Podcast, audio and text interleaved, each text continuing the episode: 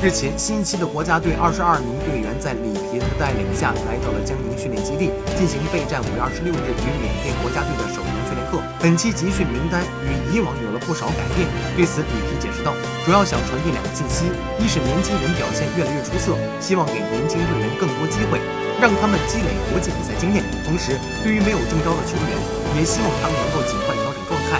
做好为国出战的准备。对于老将郑智的回归，里皮表示，年轻球员需要榜样的力量，郑智无疑是他们最好的榜样。他也希望郑智的国家队纪录能够突破百场。苏宁小将黄子昌是今年联赛中涌现出来的新人中佼佼者，获得了首次为国披挂的机会。里皮对其是赞誉有加，称黄子昌在联赛中的表现引起了他极大的兴趣。可以看出这名球员的技术能力非常出色，进攻欲望强烈，有着想。